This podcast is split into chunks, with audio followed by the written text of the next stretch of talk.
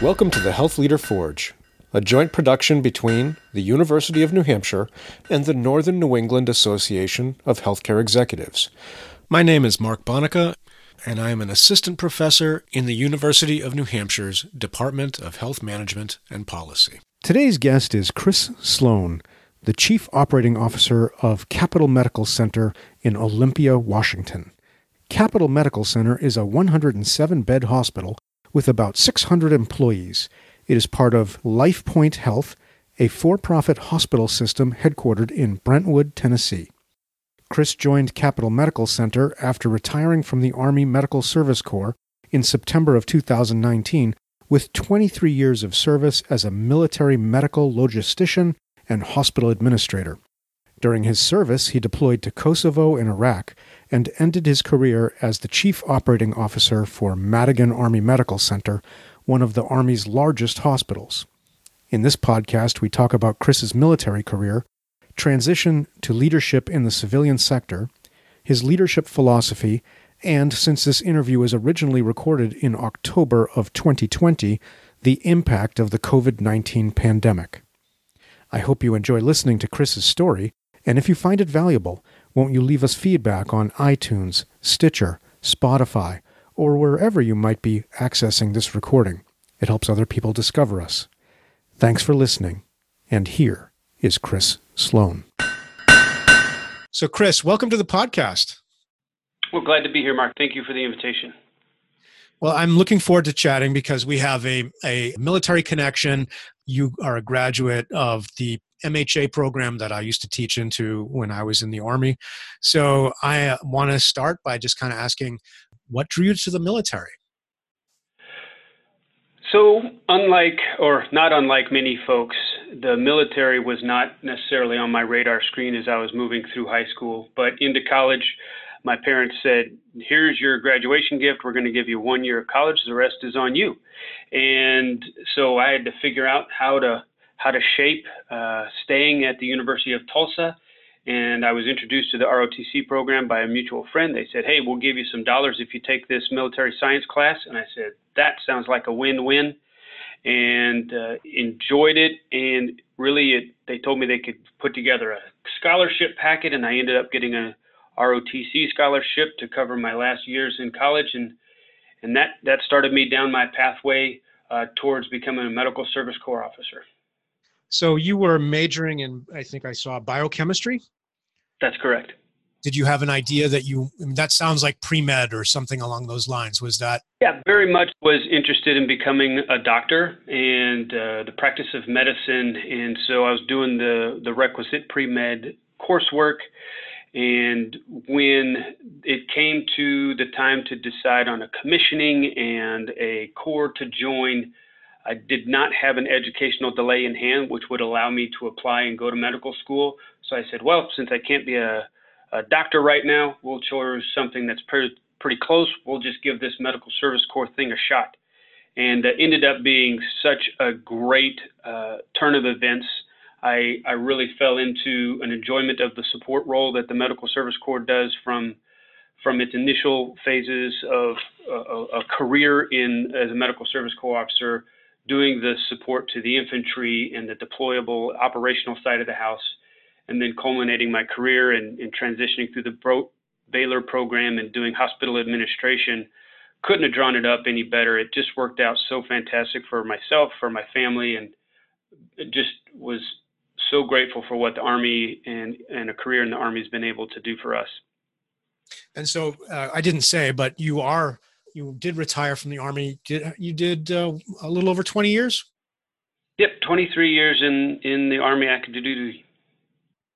So tell us a little bit about kind of the arc of your career. I'm I'm, I'm curious about maybe so 23 years is a long time. That's a that's a good, you know, that puts you kind of mid career, um, mid career like considering a say a 40 year career, not mid. You know, obviously mm-hmm. your military portion of your career. Tell me, you know, you you said you came to really like it what was the you know what was the transition into the military like and and what were your early jobs like so my my early jobs were very closely aligned with deployable military operations I was I did my first assignment in Korea as an executive officer and then went over to Germany directly after that. It was assigned to an infantry battalion. And that's where I really formed some great friendships with some key leaders and, and allowed me to see what the real army and supporting the real army look like. And we deployed to Kosovo uh, in the initial occupying force in 99, which allowed us to put into practice all of the academic and book work of setting up a battalion aid station and how do you set up and run uh, exchange points for casualties that might show up and it's what it's what uh, you know a young uh, aggressive officer wants to do put that into practice. And it was a great experience. And uh, returning from that i was uh, able to change jobs remain in germany and uh, was then looking at doing balkans operations and so supporting kosovo and bosnia. And that operational piece i had to was approaching my captain's time and I went to the advanced course and while i was at the advanced course attended the medical logistics course as well at the request of a friend of mine and and that medical logistics was a, an amazing transition in my career. I was like wow i, I really like this. And so i was doing medical logistics. Uh, i went to i went back to uh, germany after those courses and was a support operations officer.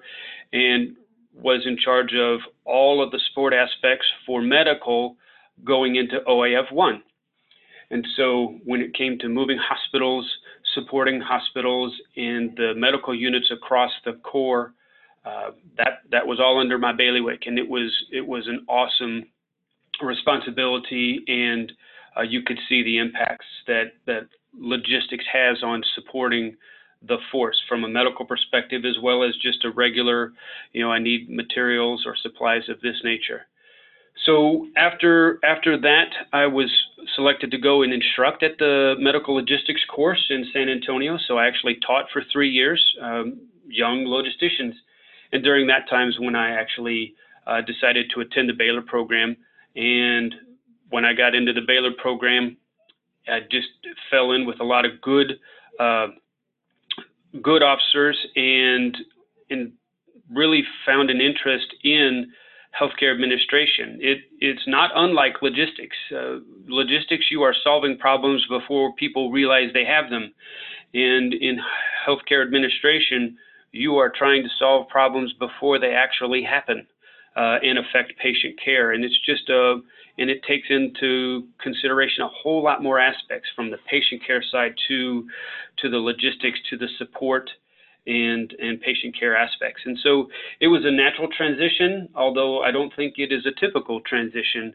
But having the framework of mind from problem solving in a support role of a logistician, I think has really helped me approach the administrative functions in a hospital uh, with a different perspective, with a process perspective, Lean Six Sigma uh, uh, approach to taking care of people and processes and the product of delivering healthcare. So I just, it's been very um, complimentary, and really my career is building on it, each experience with a little bit more complexity to bring me to where I am today. Let me uh, let me uh, ask you to maybe expand a little bit. You said logistics. You know, um, for folks who are don't have that military background that you and I share, um, you know, your experiences prior to coming to Baylor were mostly field units, right? So these were units that could actually deploy and and go off to fight wars. Um, then you come back to you went to Baylor, did your MHA MBA, um, and made that transition from logistics to uh, more of a, a hospital administration focus, where you spent the kind of the balance of your career. So what's the like for a for a civilian person who's never really experienced the military, I'm sure they know the word logistics, but what does that mean? Can you give an example of the kind of problems you were solving?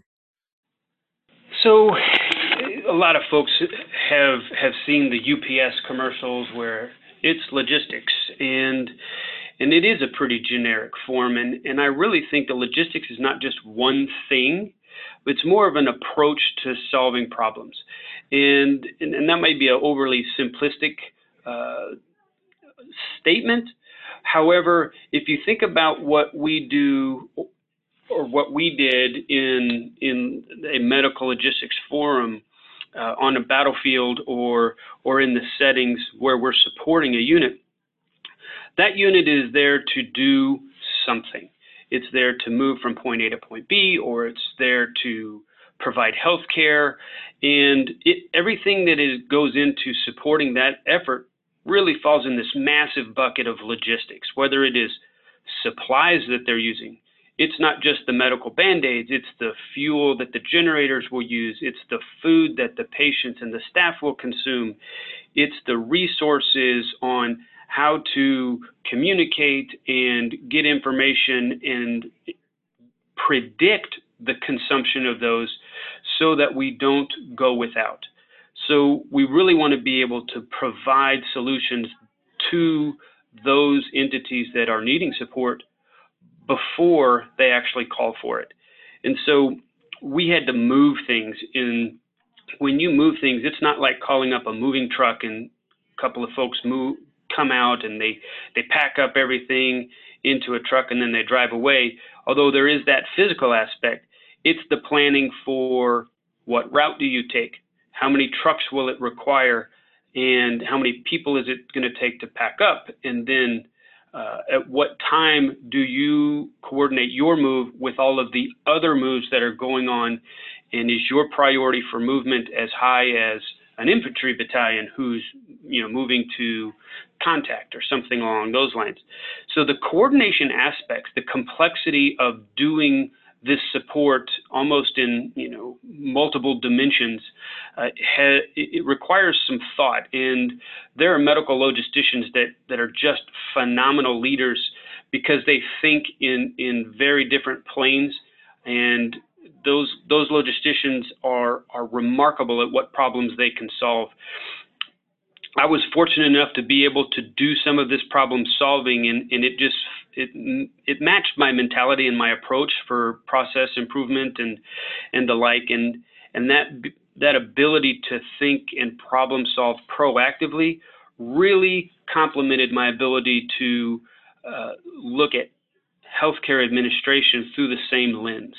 Because there's always a crisis in a hospital, but you have to balance the future work that you do to get out of playing the whack-a-mole every day because there's a fire that goes on not a literal fire but there's a crisis that happens every day that can consume you however how do you balance your time and the competing uh, uh, demand for resources within a healthcare platform and I, that those early years of, of going through the mental gymnastics of logistics problem solving has really helped shape my decision making now as as a uh, chief operating officer in in a healthcare entity. So you made the transition from uh, the field of logistics, medical logistics in the Army, and transitioned formally to become a 70 Alpha healthcare administ- uh, medical service corps uh, healthcare administrator. What was it like for you to make that transition? You were saying that the uh, experiences that you had in logistics have kind of gave you a, a grounding, but it's still different, right? So, what was it like? So that transition was actually really similar. You, you solve problems the same way. You try and anticipate where you're going to have an issue, and you and you work towards that. You you look at proactive solutions, and you do that with whether it be data or observations as a logistician, you can get to predict the demand of a particular item using par levels, um, how much you keep on a shelf, at what point do you reorder.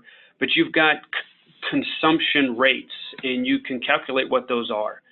In healthcare, you have similar signals. You can look at your patient census, or you can look at a particular facet within that patient census, or demand signals for outpatient, and do that same predictability on what we're going to need. And that need's not necessarily going to be from a supply perspective. It could be, do I need another provider? Uh, is this service line uh, growing? And, and if this service line is growing, what do we need to be able to further support that? Or if it's on the decline, what is that cause? Is it something we need to adjust in a strategic plan? Or Um, are our resources misaligned within the organization, or is it a people issue that we need to address from an HR side of the house? So I think that really uh, that transition was very straightforward, um, and, and just the, the chess pieces changed a little bit you had had in mind that you would prob you know that you were training to go to medical school didn't have the the educational delay meaning the army expected you to to go into service immediately.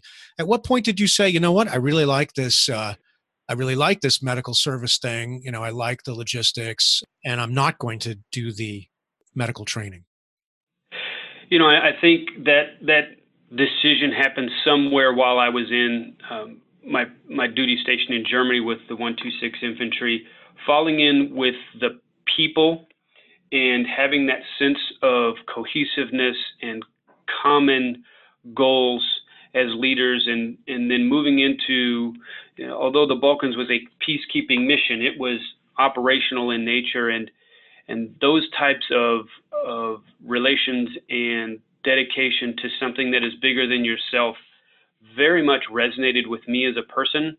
And I liked that part of belonging to something uh, greater than me. And so those relationships within the Army and the dedication to to that mission uh, were really key to saying, you know what, this is something I can can bite off on and, and would enjoy doing for the rest of my career. And then I, you know, talking about a career, at what point did you decide that you were going to do a career in the army and a career meaning at least 20 years. When did you know okay you know i'm not going to do like three four years and just and, and head back to to civilian life i had said early on that the military is is something we're going to we're going to do and we will continue to do it until it ceases to be fun. And i know that may, might seem very simple but that speaks to each one of us has a certain threshold for professional satisfaction and it might have been, you know, just me being younger and saying, you know, I'm going to do something that's fun, it's exciting, and and gets me going professionally. And and I, but I did continue with that mantra as long as I was enjoying what we were doing, and and I had a lot of very unique opportunities uh, throughout my career that kept it interesting. Two tours in Iraq, uh, you know, a tour in the Balkans, and lots of travel therein uh, with the Army, and to continue to increase the responsibility levels, the promotions, and being parts of just fantastic organizations where the 1st Infantry Division, 101st Infantry Division, uh, 30th Med Brigade, these are all strong organizations. And then, you know, when I transitioned to support in the hospitals, you could see you were making impacts on people as a whole. And it, it was very satisfying professionally to continue down that pathway and it continued to be exciting. And so it was it was really easy to just say yep let's take another adventure and let's move and let's take on a new challenge. So uh, it, it became interesting as we you know built a family got married had kids.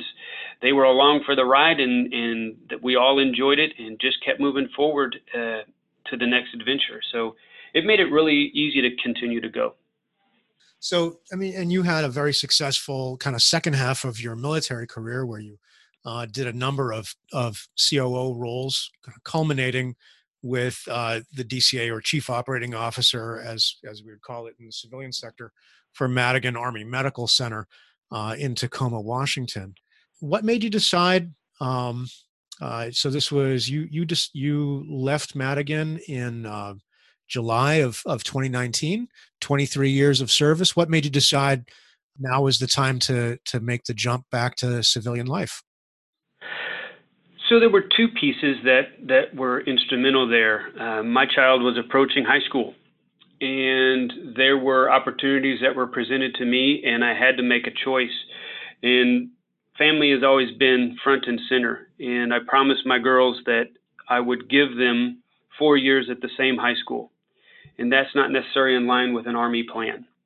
And so it was time to make a decision as to what's right for the family, what's right for the career. And we had a window there as I finished up my three years as COO at Madigan. Where, where, what are the next steps? And Madigan is one of the largest um, and complex hospitals within the military healthcare system. And what a better platform to step off from and transition to a civilian um, or a commercial healthcare administrative job. So bringing that experience, the the moon and stars aligned, and and it was a very clear decision to be able to that that was the right time to to culminate a very successful and rewarding career and and embark on a new adventure as a uh, healthcare administrator. Well, great. Um, so how did how so for you know th- this is an area I've had some interest in and done some research in as a as an academic, looking at um, military um, officers like yourself making that transition from their military career to civilian career. So I'm curious, uh, maybe you could share with us, like, what was the process? How did you how did you find your uh, role uh, at Capital Medical Center? So it it was it was not easy, honestly. I ended up being super fortunate and able to transition to a chief operating officer without actually having to move. I don't know if that happens very often, but the, it was just lucky, I guess. And and I was able to transition to a, a local hospital as a chief operating officer, but that did not happen without many, many months of what am I going to do next? How how is this military experience actually going to translate to um, for-profit world or not-for-profit hospitals? The application process uh, was was challenging. Having done a lot of networking within the American College of Healthcare Executives and friends that I have that were were executives themselves had never been in the military everyone was very, very supportive and, and very open to providing feedback and recommendations. And you know what? Uh, talk to this person. This person helped me out, and so they actually helped build that network to be able to to aid in that transition. And I I've since uh, tried to be that same person for fellow 70 alphas that were looking to transition as well. And the advice that I got I, I was was amazing because when I look at the resumes or the the plans that some of my fellow 70 alphas or um, healthcare administrators in the military have, they they wrote resumes that were very analogous to a military curriculum vitae. Uh, that does not carry water in the civilian uh, healthcare arenas. It doesn't make sense. It's not a it's not a language that is spoken, and so being able to translate the experience in the military to civilian healthcare terminology and important points. So uh, saying you led this or that is different than quantifying it with business terms or um, measures that that can be translated to what the civilian sector measures and that was very helpful advice that i got early on is translate it so that they can see the results of your leadership. Just leading doesn't do anything. You've got to demonstrate what you have done. And so i've written my resume in, and i got advice to write my resume in that um, manner. And so it caused me to go back and read and uh, all of the evaluation forms that I got in the military and say, man, I wish I would have been more specific in my accomplishments uh, because I had to go back and calculate things. And once I was able to do that, I did see um, the benefits when I changed my resume to a more quantitative, measurable approach. I was then receiving phone calls back or discussions and, and that second follow up from the HR person and had opportunities to interview. And, and it very much helped because I think once you got your foot in the door, the experience and leadership aspects that are part and parcel to a military officer's career come through. It's just getting in the door that is challenging, especially on that first job out of the gate uh, post retirement. And so uh, I'm sure we'll talk later about some of that that uh, discussions on the differences between civilian and military healthcare. But at least in the the job uh, hunt and application process, once we once we were able to actually do face-to-face interviews, those leadership aspects came through and saw a lot more success. That's good advice and, and consistent with a lot of what I've what I've heard from other uh, retirees is is is I think a lot of military people tend to say, "Well, we did this, and you know, my team did this," and they don't take responsibility or claim, you know, and and claim right rightfully what they act, what they did as individuals. So let me so let's uh, let's talk a little bit about your first your first job out out of the military. You've been uh, with Capital Medical Center uh, since uh, since fall of of 19, so you're going a little over a year. Uh, tell uh, so you're in uh, Capital Medical Center is in Olympia, Washington. Um, for people who are not familiar with the area that you're operating out of, can you tell us a little bit about Olympia and kind of maybe how it influences your organization's mission and maybe relationship to the community? Sure. So uh, Olympia, Washington is is in the Pacific Northwest, and I, I often tell people, "Oh, I'm in Seattle," because people know where Seattle is. It's way up there on the the top left of the United States, and uh, it is south. It is actually south and west of Seattle. The Puget Sound comes down, and we're at the south uh, south south portion of that Puget Sound. But Olympia is a, a town that that is the largest town between uh, us and the Pacific Ocean. And so for Capital Medical Center, one of one of the pieces that it has to look at is as healthcare evolves and those community hospitals, those those acute care uh, platforms that are present and we're supported, as those are losing their ability to recruit and retain specialty services, those specialty services requirements are collapsing to the next levels. And as the largest hospital between us and the, the Pacific Ocean, we're starting to see that here. And so our relationship with our community is an important one. We have community members. We had the former mayor on our board. We've got lots of active community members that are on our board, in addition to uh, surgeons and, and physicians on our board that keep us engaged with our community. And that engagement helps us gauge our support, our efforts, and and really helps us connect with those that we take care of each and every day in the facility. So we you can't separate a hospital from the community that it, it that it it supports and our engagement with the community is really key and one of our strategic initiatives is is is building upon that relationship and better supporting and being more visible.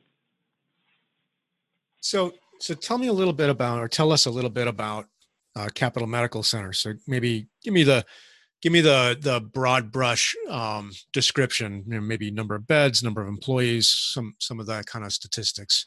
Sure so capital medical center is one of two large hospitals in in olympia. It is it is not the market leader. It actually has a fraction of the market.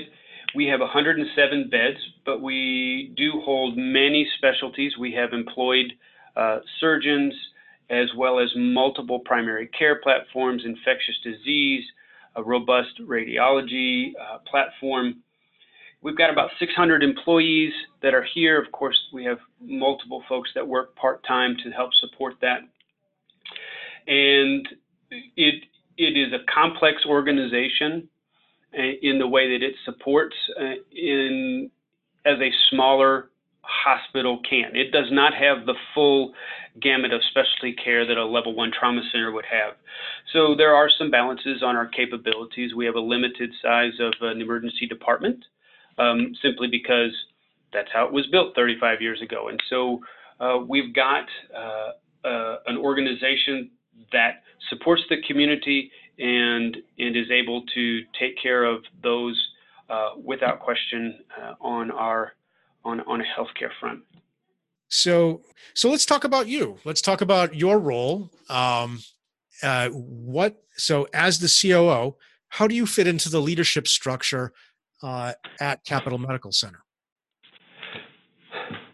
So the the leadership structure of Capital is not unlike most for-profit or not-for-profit organizations, with a chief executive officer, and he has a few chiefs that report to him we have a chief operating officer, a chief financial officer, a chief nursing officer, and a chief quality officer.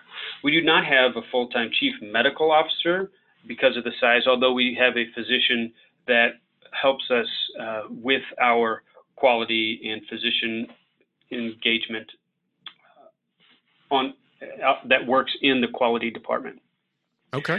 So my role as a chief operating officer is the backup to the CEO and is charged with the process and the well functioning of the facility writ large.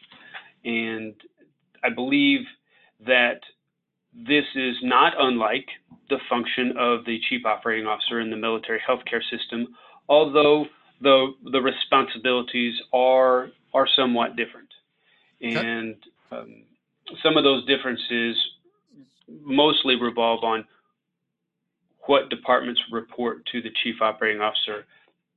Because in the military, the chief financial officer is has a limited role within the running of the facility, whereas in the the um, civilian sector, the chief financial officer has a much larger span of control uh, within the organization. And so there are multiple departments that report to the chief financial officer, and those are complementary to some of the departments that fall under the chief operating officer. And of course, the clinical, um, the patient care areas are falling under the nursing side of the house, et cetera so talk about the scope of your responsibility. Like what kind of departments are you overseeing? What kind of like on a day-to-day basis you mentioned you're the backup to the ceo but you know how do you what is your portfolio of responsibility? So from a, a direct leadership uh, perspective underneath the chief operating officer is imaging services which includes you know radiology um, radiation oncology, cath lab, IR. So pretty complex uh, radiology function. The laboratory, uh, environmental services, uh, engineering services or facilities, security, uh, physical therapy, occupational therapy, security, dietary, and the hospitalists. Huh. And so I've got seven departments that report to me, and some of those are departments that I've not had experience before, like dietary or hospitalists or physical therapy and occupational therapy.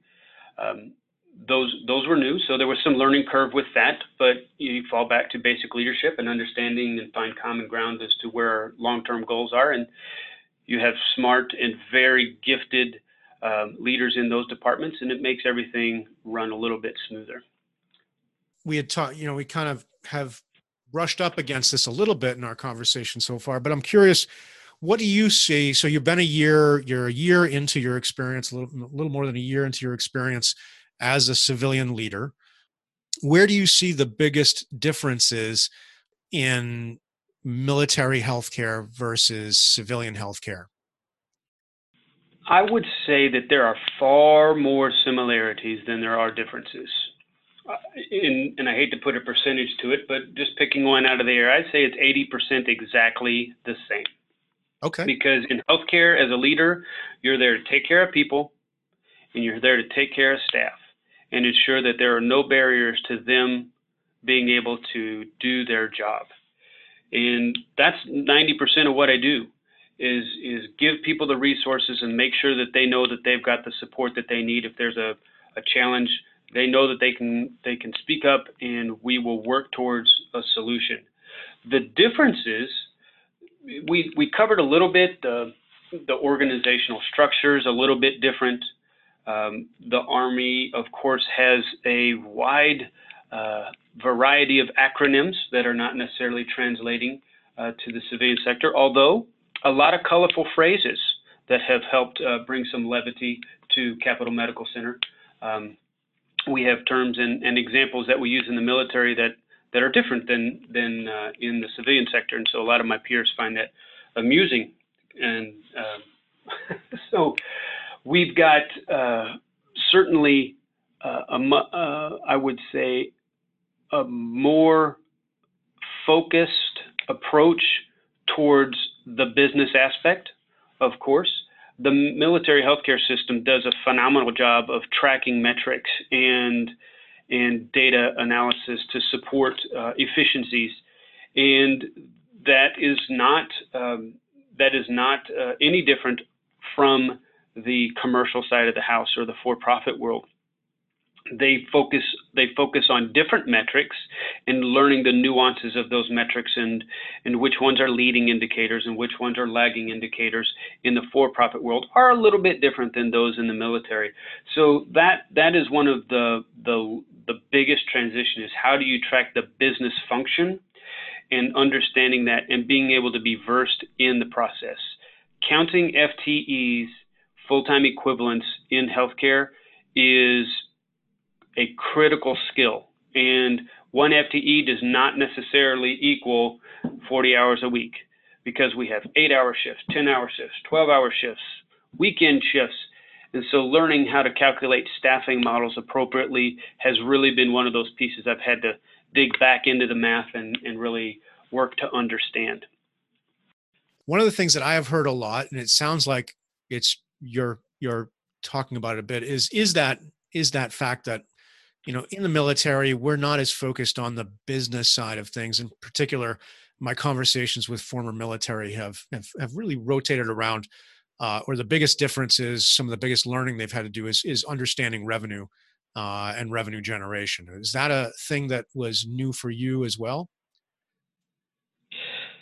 Um, I think to a point, I think we, we had a fairly good understanding of revenue and adhering to a budget analyzing and tracking the budget expenditures over over the year, projecting next year's budget strategic. I think most, uh, at least the senior 70 alphas, did that uh, very well. Otherwise, they wouldn't be senior 70 alphas. And uh, however, the nuances with tracking the budget are are a little bit different because the manner in which you review in a for-profit world is on quarters and you look at your capital expenditures and you you have the ability because there is um, capital budgeting to look two, three years in advance or span your expenditures over a calendar year or fiscal year.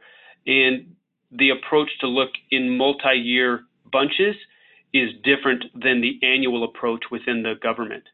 And so some of the nuances for in projecting of capital requirements and the detail and focus that we go into uh, building the budget each year, that is much more deliberate on the for-profit or or the uh, civilian side of the house than it was in the military. So I'm curious. I mean, you've talked a li- we've talked a little bit about metrics. I was wondering, what metrics do you pay the most attention to now in your new role? Um, kind of you know what do you look at daily maybe monthly or quarterly uh, maybe annually? What what kind of things are you paying attention to? I believe that the, really what we look at as as a as a chief operating officer is dependent upon the director. One of the things that i i try and work with my directors on is what is important what do we need to look at and what is the periodicity at which we review them so what my EVS director and I talk about is going to be very different than what my imaging director or my lab director and I talk about. So we sat down early on and established what are the leading indicators, what are the important pieces to you as a director, what are the important pieces that you as a department use to support the hospital. And we track three to four metrics in each department. There are tons of metrics to look at, but we collectively decide on three as the key ones that we will use as bellwethers to the functionality of that department. And we meet monthly to go over those. And we might temporarily look over a different metric that might be of a particular interest. But those leading indicators that we agree upon at the beginning of the year are what we're going to track throughout the year. And so we we trend those, we look for progress, we look at putting together plans to affect change if necessary. One thing that I don't track one on one with my directors on our meetings is FTEs. However, we talk about that pretty much at least twice a month to look at and monitor. We see the FTE utilization by department or the hours that are worked by department and the productivity of each department statistic um, regularly. And so we watch those like a hawk to make sure that we are keeping in line with the budgets. And so budgets, as I mentioned before, are very exacting, and they're they are they are weighted by month. If if we know that March historically has always been a high volume month, then the expectations on productivity for March are going to be elevated. And so we look at that FTE because in healthcare, the largest expenditure in healthcare is salaries. And so that's one of those things that we watch very closely. In the military healthcare system, that was not something that we looked at other than a big number at the bottom of the budget line. Here we look at the variance in the salaries by week, by month, by trailing 14 days, and of course compared year over year. I'm curious, what uh, major initiatives are you responsible for at the hospital? What do you, you know, um, what is it that really is exciting to you that you're working on uh, in your role? I, I think what I what I look forward to each day is making a positive difference in the organization.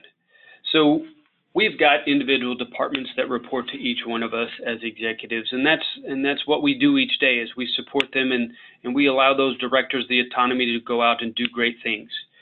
But i think where we're successful as an organization is asking that question what else can we do? And as a as a chief operating officer you're you're an individual that is not constrained by a particular silo our, our success as chief operating officer is breaking down silos and getting different departments that might not necessarily have worked together in the past, but to find mutual uh, common ground to be able to do something better for the organization. A great example of that is we were having uh, feedback from our nursing staff that, you know what, these glucometers just aren't working. And our lab director, um, over eight months, uh, was not able to make any progress on getting the glucometers to populate the result into the electronic healthcare record. Now, that particular lab director uh, chose to depart the organization. We brought in a new lab director. That lab director that came in uh, dove right into this, engaged with our nursing staff to understand the implications of this, engaged with our health information uh, technologists to understand the flow of the electronic healthcare record and engage with the contractor that worked and provided the glucometers and was able to figure out voice of the customer and a voice of the business and bring it all together and find a solution that allowed not only for that reading to go directly into the patient record and increase the quality of care, but it also ensured that that measurement was being credited to the organization that that work was being done because it wasn't in the past and and it allowed for the lab to gain credit for the work that it was doing. And so our ability to see and realize potential as chief operating officer is what we do. It's more of an art form. There's no recipe to go solve this problem or that problem. We've got to be able to figure that out. And that vast experience that many chief operating officers bring to the table allows them to see beyond the daily crises that happen and what do we need to do in 90 days to put us in a better place? What project can we work on for a year that takes critical or crises off of our daily to-do plate? That that ability to look forward um, is what I think uh, is a great attribute for a chief operating officer and then it helps the organization itself progress and become smarter, more efficient, better skilled, and allow us to promote the the skill sets that our department level leaders are bringing to the table. You joined at a, a good time.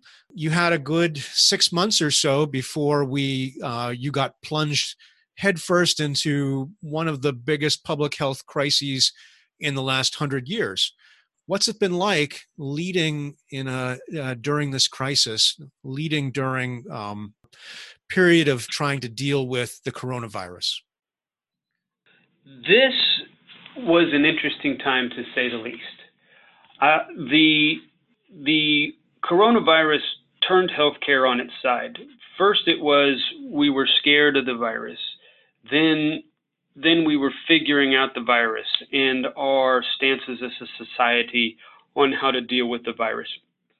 But as a as a hospital, when the patient volumes decreased because elective visits, uh, outpatient visits were all being canceled, that was a difficult uh, time because when all of those patients are canceled and um, the surgeries uh, postponed, well, the hospital volumes dry up. And as I mentioned before, the salaries of the individuals um, are are the most expensive part of healthcare. So what do we do with that? How do we balance the support to the our teammates that that need to be here, but we don't have patients to take care of? And so we we had to look to to the COVID crisis is how to take care of people. What is the best way we can take care of each other from a personal perspective and then still maintain the capabilities and high level of healthcare that is present within our organization? So we did that um, really from an approach of emergency management. Uh, many, many administrative folks are familiar with the hospital incident command system, uh, which is FEMA's approach to solving, you know, uh, crises or um, you know responses to to catastrophic events like hurricanes. It, uh, the Federal Emergency uh, Management Association (FEMA) they they have an incident command system, and the hospitals support that with the hospital incident command system. And so really that that transition to operating in a crisis type of platform allowed us to speed communication, it allowed us to transition information, quickly spread information, react and reorganize our facility in a new setting to allow us to respond to the many variables that were presented to us, sometimes multiple times a day. Um, when we had personal protective equipment shortages, the mask shortages, or the treatment protocols um, changed, if the aerosolizing procedures were were um, the list of aerosolizing procedures changed, we were able to quickly utilize that communication mechanism to disseminate that information and share that with healthcare leaders, not just our hospital, but the independent providers that are in our community, to help everyone deal with such a, a, a, new and significant change in how we deliver healthcare uh, in a rapid fashion. And so really we, we adjusted to maintaining our um, hospital incident command structure for for nearly 60 days. We're still in it uh, technically because we are responding and meeting regularly to talk about the latest updates in the COVID crisis, especially now that we are are experiencing a, a peak and surge in, in cases. But we manage things uh, through that organizational structure in conjunction with our local emergency management response uh, centers in the community and the state, as well as the, the COVID task force that is present within LifePoint, but basically making sure we've got all the resources and knowledge that we need to ensure the safety of our community members and ensure the quality of care in our hospital. So you mentioned LifePoint has has a COVID task task force um, how useful was it to you to be part of uh, LifePoint during this crisis? The the support that LifePoint gave to us during the crisis was amazing, in so much that because of the size of the organization, they were able to leverage um, uh, relationships with suppliers, and and because the spread of the disease across the nation moved at different speeds, when we were in our most critical time frame early on, we were able to get and cross level personal protective equipment from one community that was not being hit. They were able to support us with some critical shortages that we were experiencing here, and and vice versa. Because as we started getting boluses of uh, personal protective equipment show up here, the disease was spreading uh, to other communities, and we were able to support them in like. And so, so from from a knowledge perspective of very very smart individuals uh, at the HSC helping and combing through uh, government um, guidelines, CDC guidelines, the the state uh, guidelines. How do we reopen uh, in a safe manner that supports the community? Uh, these stepping points and ability to leverage knowledge and experiences from 90 hospitals to bring about best practices was really uh, helpful for us as an organization, an individual organization nested within a community.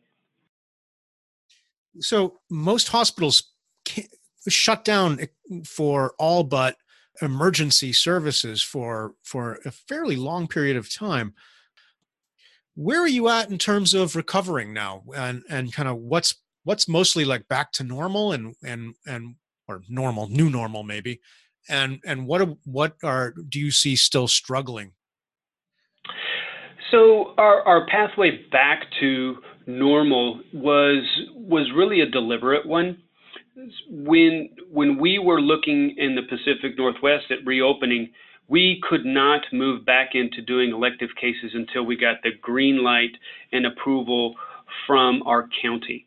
And the county's ability to open up was dictated by the phases given by the state.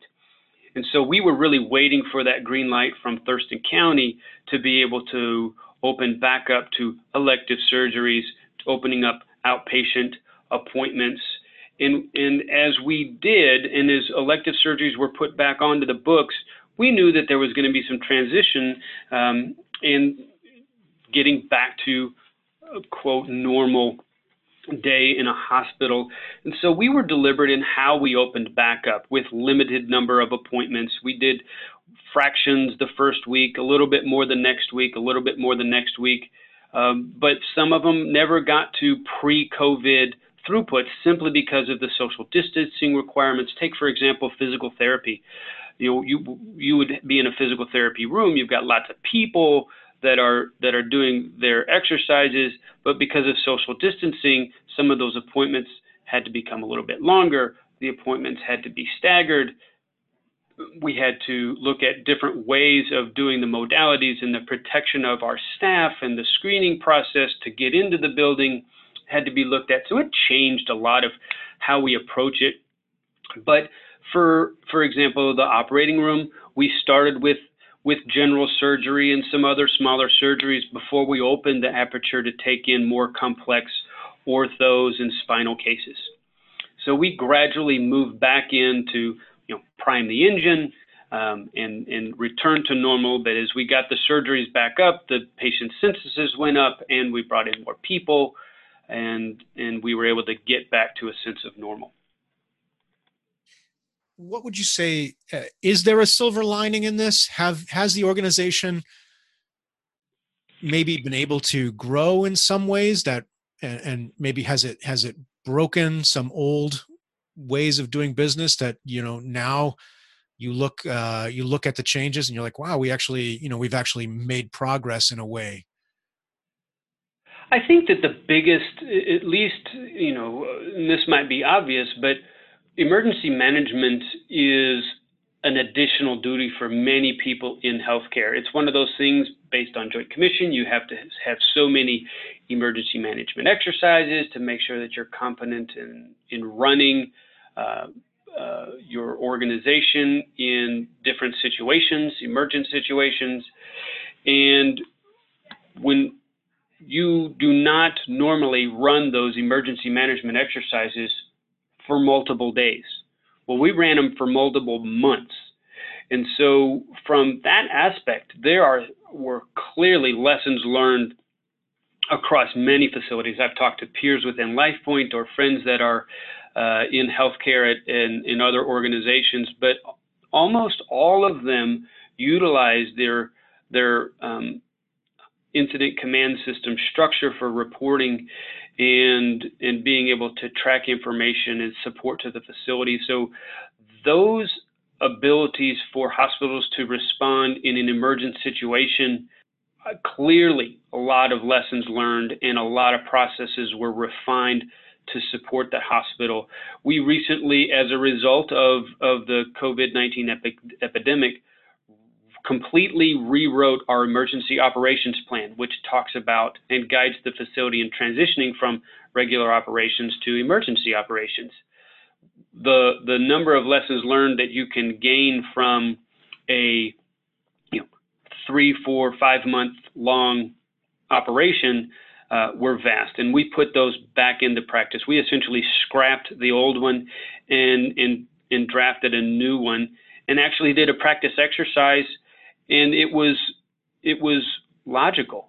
The staff report from our our debrief or our feedback afterwards was it made sense. We need more practice doing it in this new fashion, but there was a shared understanding of why we were operating in a different capacity and how the reports needed to flow and the importance of who needs to be communicated to and and how we exercise that. So the real silver lining from emergent management perspective is that there's a lot of practice and, and experience now in these organizations to respond to emergencies. So you think, you know, you have a, a response to an earthquake or a tornado or other natural disaster, those lessons learned are directly applicable in those in those emergent situations.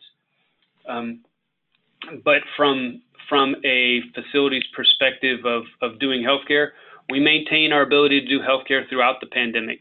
We certainly looked at infectious disease protocols and, and how do we treat patients, and I took it, it took a lot of um, uh, review, um, but we had to refresh our knowledge of our organization. How many negative pressure rooms do we have? How many how many uh, HEPA filters do we have to convert some other rooms to be able to treat patients? And it it it really helped us lift the hit, lift the hood on our organization and understand what true capabilities we had. And honestly, there are a lot of leaders that emerged from this um, and their skill sets and their abilities to to really further professionally develop themselves and and and the potential for larger levels of responsibilities or promotions came through. Um, and so we, we were able to promote some folks as a result of this because they showed true leadership. And, and that's always good for the organization to know that we're vested for our, in our people and, and will recognize them for great accomplishments. So, speaking of leaders and, and leadership, uh, I thought maybe we'd transition to talk a little bit about leadership. So, I wanted to ask you, and this is a common question in the military, less so, I think, in, in the civilian sector what would you say is your leadership philosophy? My leadership philosophy is is twofold. And one, we are all here to help. People don't come to a healthcare facility, a hospital, because they want to. They are coming to a hospital because they need assistance. It might be the patient that needs assistance. It might be the family member accompanying a patient that is lost in the facility. But everyone that comes to a healthcare facility is looking for assistance, and our ability to support that uh, is what is special about healthcare administration and those in the healthcare industry because we are here to help people get to a better place. And my second piece on that health, uh, on that leadership philosophy is invest in people. No doubt, healthcare could not be more of a people business. Our, our business is taking care of others, whether that's the treatment of the patient or taking care of them through an episode of care, or maybe it might be a long term of care. But we are people, and those that are taking care of the patients are people themselves. And so we've got to be able to invest in our folks to be able to become better at their vocation, more skilled, more competent, or increase their levels of, of um, capabilities and recognize that and help um, each other uh, support and better deliver care to the patient. So when we invest in, in our leaders, we're going to help them get promoted. We're going to help them do more complex procedures. We're going to help them find efficiencies to better take care of patients from a quality and safety perspective. But as, as leaders in healthcare, we consistently have to seek out opportunities to invest in our people because they stay with an organization because they trust the organization, that they feel professional satisfaction, and they're recognized for their accomplishment. And money is not a long term professional satisfier, it scratches an itch. People stick with an organization because they feel valued, and you demonstrate the value um, by investing in their future and helping them realize their potential. How did you come to that philosophy? Was there a leader that really influenced you that you admired, or where did you pick that up? Or was it just something that kind of evolved over your eh, experiences? The the investment in in people and in helping them uh, professionally develop it's evolved over time. I, I really noticed it for the first time the difference in in healthcare during my residency phase as part of Army Baylor. I I was a resident working in Baptist Health System in San Antonio. And one day a year, Baptist Health System rented the entire Six Flags campus the entire park and opened it up to Baptist Healthcare employees to say thank you, we appreciate it, bring your families, have a day on us. Here's here's your food, enjoy the park. And that was not a one day event. You saw that approach to taking care of staff and valuing the staff that supported the patient care pervasive in their approach to delivering healthcare it is it, it became very evident that they put more effort and resources towards staff satisfaction than they did patient satisfaction. Now that might not seem immediately uh, evident as to why they did that, but they operated under the presumption that with happy staff come happy patients. If you have an unhappy staff member, there is no amount of customer recovery that can take place to make your patient happy. So they understand that an engaged, valued employee is going to bring a perspective to the bedside in the patient treatment that a person that is trading hours for dollars is not going to do. And so by embracing that philosophy and valuing the employees, they were able to bring about patient satisfaction metrics that I really haven't seen paralleled in other organizations. The, the military, for all of the great healthcare that it provides, focuses a tremendous amount of effort on patient satisfaction scores and makes strategic decisions based on patient satisfaction scores. However, you see investment in patient satisfaction scores. You don't always see it in hospitals investing in employee engagement strategies. So when I came and transitioned to Capital Medical Center, I was seeing and wanted to carry that same vision forward on investing and taking care of people. And what's remarkable uh, that I see at this organization as well is its dedication to its people. The the efforts from as early as the newcomer orientation to familiarize newcomers with the culture that they're stepping into, to the individuals that stand up and and and um, do the extra things to make a patient experience special for those that might be in the organization or in the hospital bed for a long time. Those engaged employees make a difference. And so, really shaping that similar approach to engaging employees and investing in employees and making them feel valued is what we're trying to bring to to bear here and throughout you know my career something that's that's helped me um, see people as people and not as objects, and, and really being able to bring the personal aspect of healthcare to bear. So it, has been a, an evolution, but it really started at that stark realization when I saw how organizations invested in people and the results that then uh, were exhibited. So, I mean, I that to me seems to tie into this idea of organizational culture. So, how are you trying to shape organizational culture? I mean, you're one of the senior leaders in the organization. Uh, what's your responsibility for that, and and and how do you go about doing it? Well, one of the extra jobs that a chief operating officer often does is strategy. And strategy is more than developing just the growth opportunities for the next year or the next two years. Strategy has to deal with not only growth, but it has to deal with the organizational growth. So the people, the strategy for the engagement of our employees, it can deal with the strategic, um, you know, process improvement functions in the organization.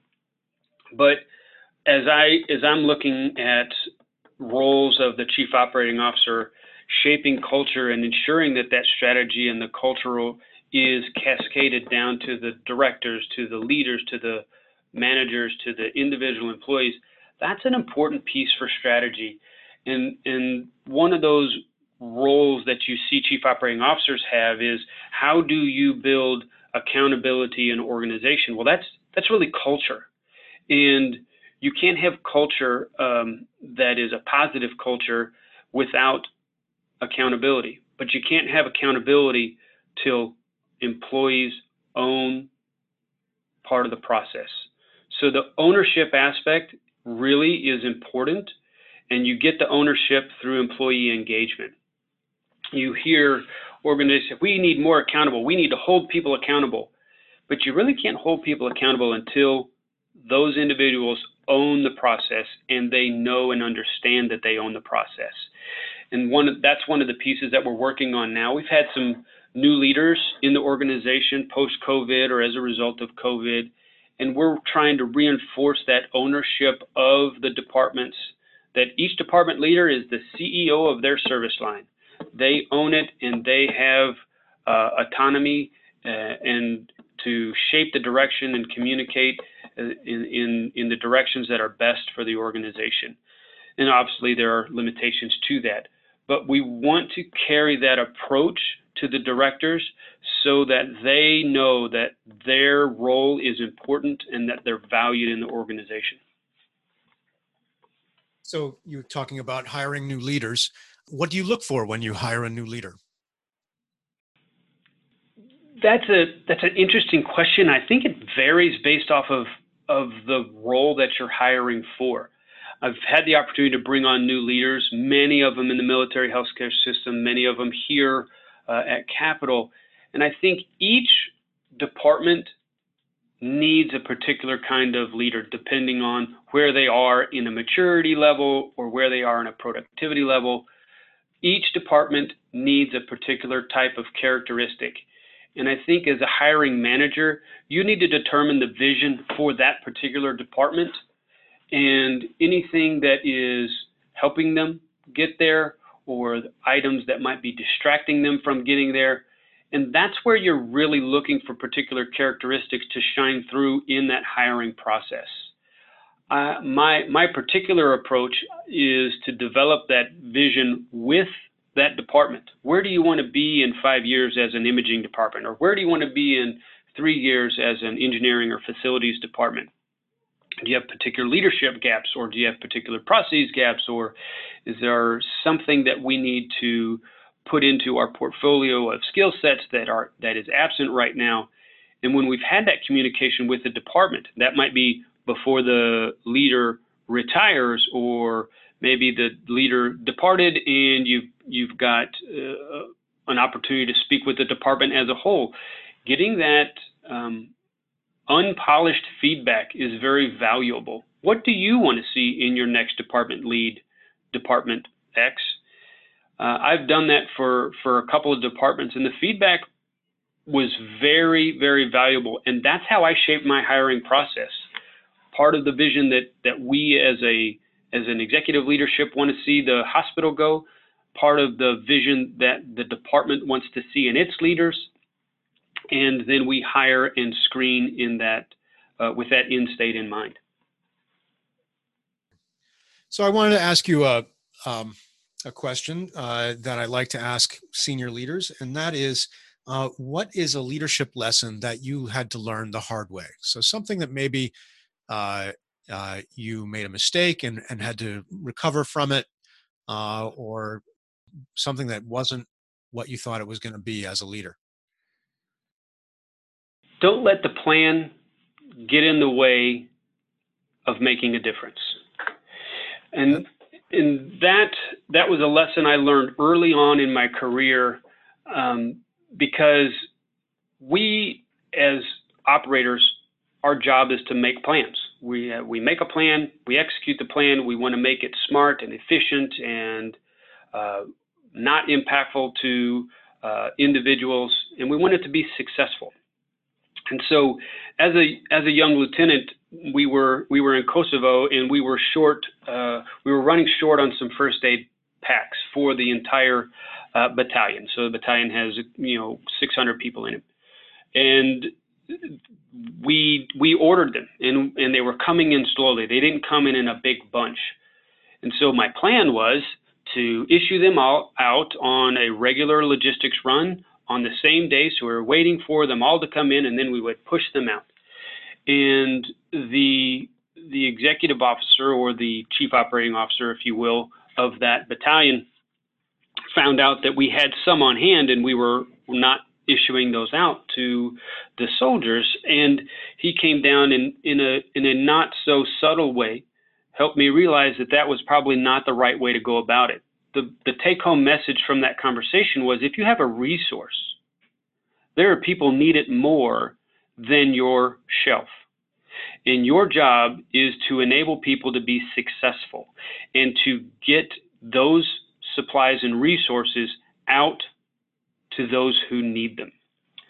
And so I've taken that approach and that, that hard lesson learned on that day, and I've really worked towards projecting and pushing out those resources to those who need them as quickly as possible.